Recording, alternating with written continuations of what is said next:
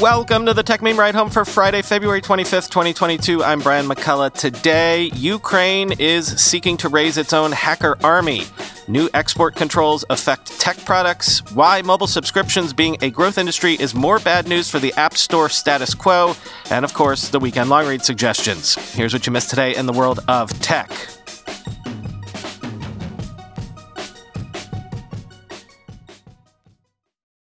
So much stuff over the last 24 hours related to the Ukraine situation. Let me just summarize what I can as best I can. Sources are telling Reuters that Ukraine is asking for volunteers from its hacker community to protect critical infrastructure and conduct cyber spying missions against Russian troops. Russia backed falsehoods and digital tricks related to its invasion of Ukraine are putting tech giants on the defensive again over the spread of online disinformation. Again, quoting Politico. Russia backed media reports falsely claiming that the Ukrainian government is conducting genocide of civilians ran unchecked and unchallenged on Twitter and on Facebook. Videos from the Russian government, including speeches from Vladimir Putin, on YouTube received dollars from Western advertisers. Unverified TikTok videos of alleged real time battles were instead historical footage, including doctored conflict zone images and sounds. These debunked posts have been racking up millions of likes, comments, and shares on Facebook and Twitter, according to CrowdTangle a social media analytics tool owned by Meta, and Politico's separate review of TikTok and Google's YouTube, end quote. On that YouTube front, Google is under pressure to remove or cut commercial ties with some prolific pro Russian YouTube channels.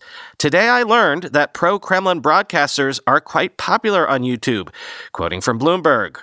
The online video giant has a massive reach in Russia and has long been a popular platform for both government critics and state backed media. But now officials in the US, the UK, and Europe are discussing restrictions that could target groups and people with huge audiences on the platform, creating a dilemma for the Alphabet owned business. European Union sanctions, for instance, would target Vladimir Solovyov, a TV and radio journalist behind a YouTube channel with more than 1 million subscribers.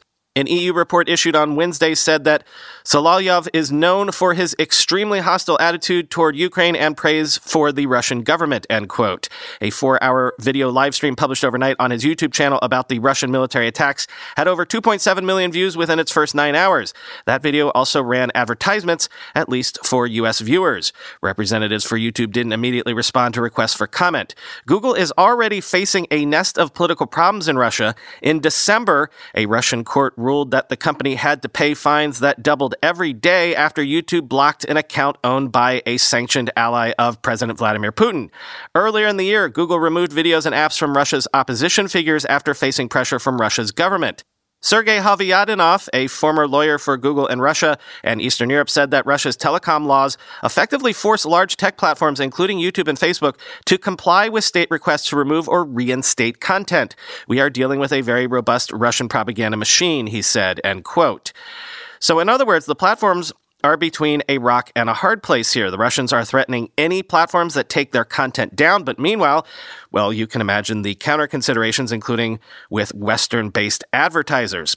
We're in a new world where the major tech platforms are actually platforms for government propaganda. We've not really had to face that before. I want to speak more about this in the long reads. Patreon has suspended a donation page of a nonprofit that was started all the way back in 2014 to provide equipment for the Ukrainian army. They took it down for violating policies on funding military activity on the platform. Experts say Russia could use cryptocurrency tools to lessen the impact of U.S. sanctions, including a forthcoming digital ruble and spoils from previous ransomware attacks. And also this. Experts say that Russia's invasion of Ukraine could exacerbate chip shortages because Ukraine supplies more than 90% of U.S. semiconductor grade neon, critical for chip making lasers. Quoting Reuters, about 35% of palladium, a rare metal also used for semiconductors, is sourced from Russia. A full scale conflict disrupting exports of these elements might hit players like Intel, which gets about 50% of its neon from Eastern Europe, according to JP Morgan. The pain won't fall evenly, however. ASML, which supplies machines to semiconductor makers, sources less than 20% of the gases it uses from the crisis hit countries. Companies may turn to China, the United States, and Canada to boost supplies, says JP Morgan, but this may be a slow path. Although the chip making industry was able to manage an increase in neon prices stemming from the 2014 Crimean crisis, the scale of today's conflict looks much larger, end quote.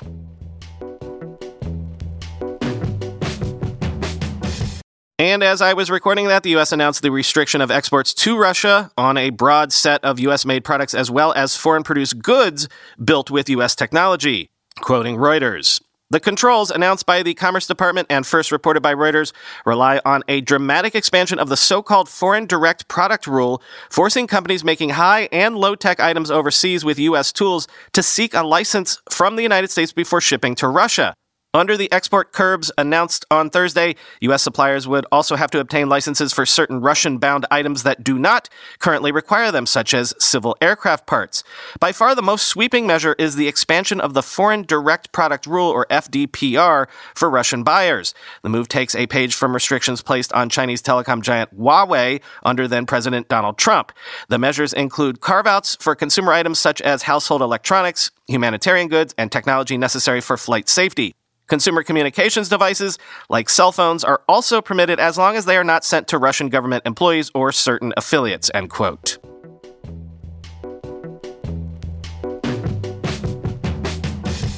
In non Ukraine news, Sensor Tower says that users spent $18.3 billion globally in the top 100 non game subscription apps in 2021, which was up 41% year over year. Apple's App Store generated $13.5 billion of that, and Google Play $4.8 billion. The reason why I think this is important to take note of is consider that growth of non gaming subscriptions is accelerating. As the lead of this TechCrunch post notes, it's no wonder why mobile publishers are battling to keep more of their subscription revenue out of the hands of platforms like Apple and Google. Quote, Subscriptions have become the dominant means of driving App Store revenue. In the fourth quarter, 90 of the top 100 top grossing US apps included a subscription. This figure is only slightly down from the 91 in Q4 2020 or the 93 in Q4 2019. Analysis of the subscription market like this is interesting given the increased regulatory scrutiny of the App Store's business models over the past year. Some markets like South Korea even passed new laws to limit Apple and Google's control over in-app purchases. Currently, Dutch regulators are in a standoff with Apple over dating apps payments, claiming Apple is in violation of antitrust orders.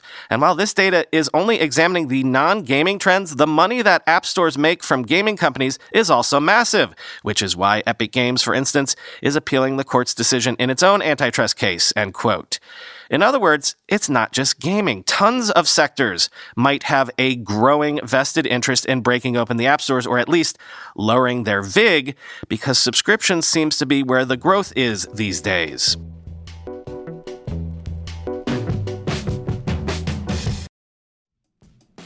When you go through airport security, there's one line where the TSA agent checks your ID and another line where a machine scans your bag. The same thing happens in enterprise security, but instead of passengers and luggage, it's end users and their devices.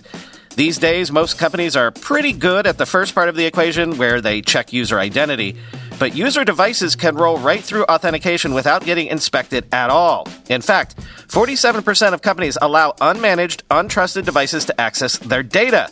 That means an employee can log in from a laptop that has its firewall turned off and hasn't been updated in six months, or worse, that laptop might belong to a bad actor using employee credentials. Kolide finally solves the device trust problem. Kolide ensures that no device can log into your Okta protected apps unless it passes your security checks.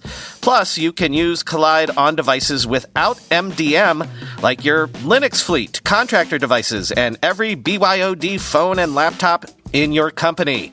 Visit kolide.com slash ride to watch a demo and see how it all works. That's K-O-L-I-D-E dot com slash ride, kolide.com slash ride.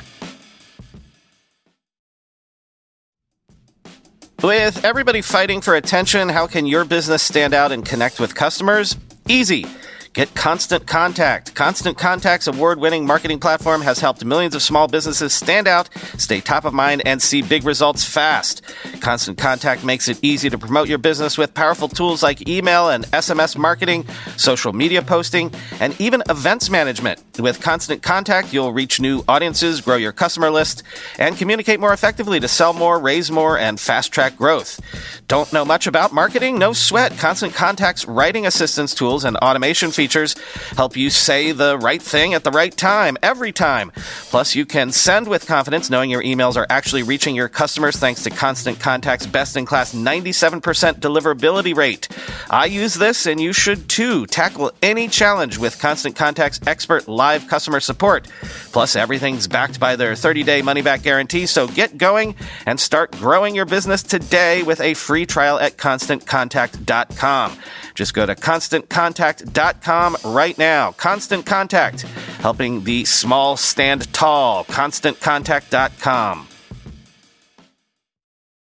Time for the weekend long read suggestions. And as I said earlier, when we were talking about YouTube being caught between a rock and a hard place in terms of Russian propaganda, since it's basically now a huge platform for an adversarial government's propaganda, I think Noah Smith's Substack this morning got at something that I've talked about before on the show. Let me quote this from the Substack and then make my point. Quote, the series of great power wars that began with World War I in 1914 and ended with the armistice in Korea in 1952 represented a flood of blood unprecedented in human history.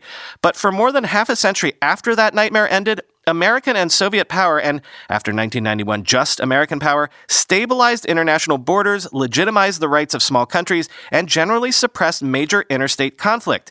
That long peace, as some historians call it, created the space for global trade, investment, and migration to flourish, creating an economic boom that benefited first the developed nations and, after 1990 or so, the developing nations as well, end quote.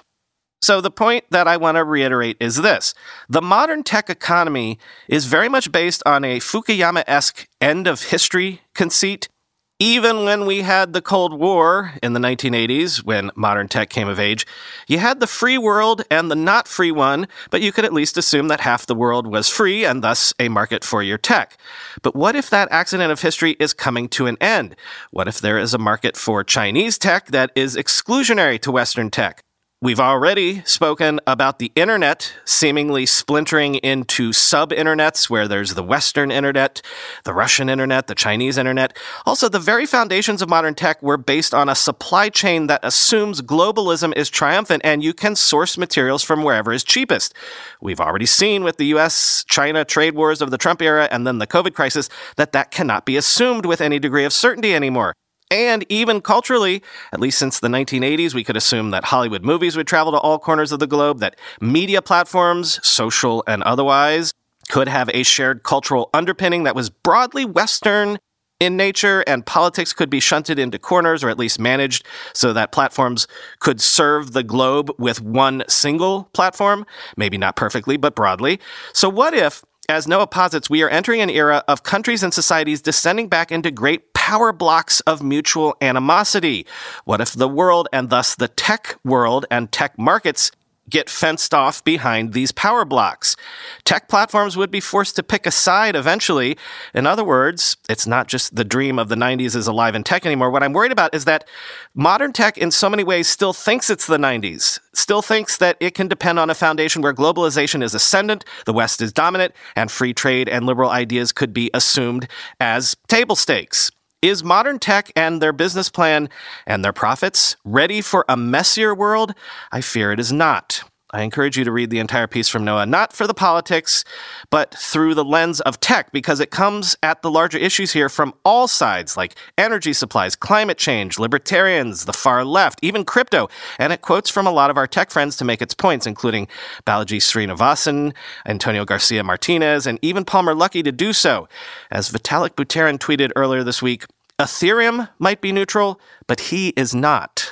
Then from Vice, a look at NFT Worlds, an NFT collection of 10,000 unique Minecraft worlds, which has amassed over 30,000 ETH in trade volume or nearly $90 million thus far on the OpenSea platform. So instead of building out metaverses, why not just hack your way to a metaverse right now using the existing infrastructure of Minecraft? Quote, once the NFTs are purchased, owners can call their seed from the token contract and input it into Minecraft to create and enter their very own world. If you want your world to be a metaverse destination, you can host your own server, and the project claims to have verified builders on tap to help NFT holders build up their metaverse experiences, which is to say, Minecraft experiences. To get verified, teams of builders must purchase a world at the floor price, currently $45,000, to show they're serious, according to a sign up page. The basic mechanics of how NFT Worlds works, generating a seed, using it in the official game, and paying for your own server, have long been available to anyone who wants to play Minecraft online with or without NFTs. However, NFT Worlds bolts Web3 onto this concept by turning the Minecraft worlds into resellable tokens and layering its own cryptocurrency called World on top of everything. The idea is for World to be the plug and play currency for all NFT worlds, which players can earn in bespoke play to earn games built in Minecraft and pay to world owners for various things.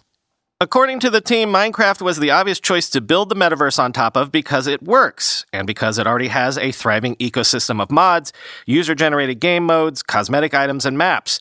We didn't want to have to reinvent the wheel by creating our own unproven game from scratch, while also having to innovate on the NFT integration and decentralized metaverse side of the platform we envisioned, the project's documentation states.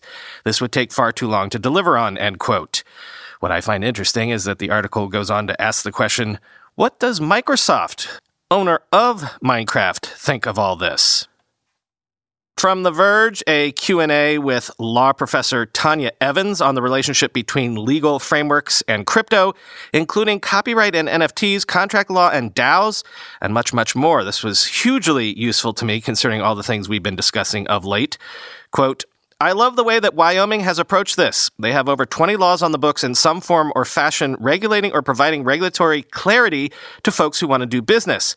When folks come together for the purposes of the DAO, they always want the upside. They don't want any of the downside. They would think that the original organizer of the DAO, whether they actually know their names or not, is going to take the heat if something goes badly. By default, that is not what would happen we will start to see that play itself out. I like the way that Wyoming is at least giving a framework that makes sense. Oftentimes we see things percolate at the state level until there's a tipping point that would require a federal response. You have to have some type of treasury that might be dedicated in case something goes wrong, some way to protect against the harms, whatever the potential harms are that we would see with any governing structure that involves more than one person, you're going to have to have some protections for them and for others who interact and do business with them. That doesn't mean that the technology is flawed, but you want to just regulate or legislate around the potential harms to investors, to consumers, rather than to the technology itself, end quote. The New York Times has a piece about how when you hear things like this crypto project got hacked or that NFT got stolen using social engineering, increasingly what you're really hearing about is this quote, Romance scams, the term for online scams that involve feigning romantic interest to gain a victim's trust, have increased in the pandemic. So have crypto prices. That has made crypto a useful entry point for criminals looking to part victims from their savings. About 56,000 romance scams totaling $139 million in losses were reported to the Federal Trade Commission last year, according to agency data. That is nearly twice as many reports as the agency received in the previous year. In a bulletin last fall, the Federal Bureau of Investigation's Oregon office warned that crypto dating scams were emerging as a major category of cybercrime, with more than 1,800 reported cases in the first seven months of the year. Experts believe this particular type of scam originated in China before spreading to the United States and Europe. Its Chinese name translates roughly as pig butchering, a reference to the way victims are fattened up with flattery and romance before being scammed, end quote. And finally, from CNBC, an interesting supposition. I think I assumed that when Amazon got into groceries, it was nothing short of an inevitability, the end stage of what Amazon started 25 years ago with books. But what if, as the piece says, for Amazon, grocery has become something of an expensive hobby with little coherent path towards meaningful profitability? Quote, Amazon has introduced a dizzying array of services, Prime Now, Fresh, Go, and others, in its effort to become a giant in the $750 billion U.S. grocery market. In 2017, it spent $13.7 billion to acquire Whole Foods, a price tag more than 10 times higher than Amazon had paid in any prior deal. Nonetheless, it remains a niche player in the industry. As of mid December, Amazon.com and Whole Foods accounted for a combined 2.4% of the grocery market over the past 12 months, while Walmart controlled 18%, according to research firm Numerator. Amazon's delivery services have struggled to stand out in a crowded field, while the Go automated convenience stores have been deprioritized, according to people familiar with the company's strategy. End quote.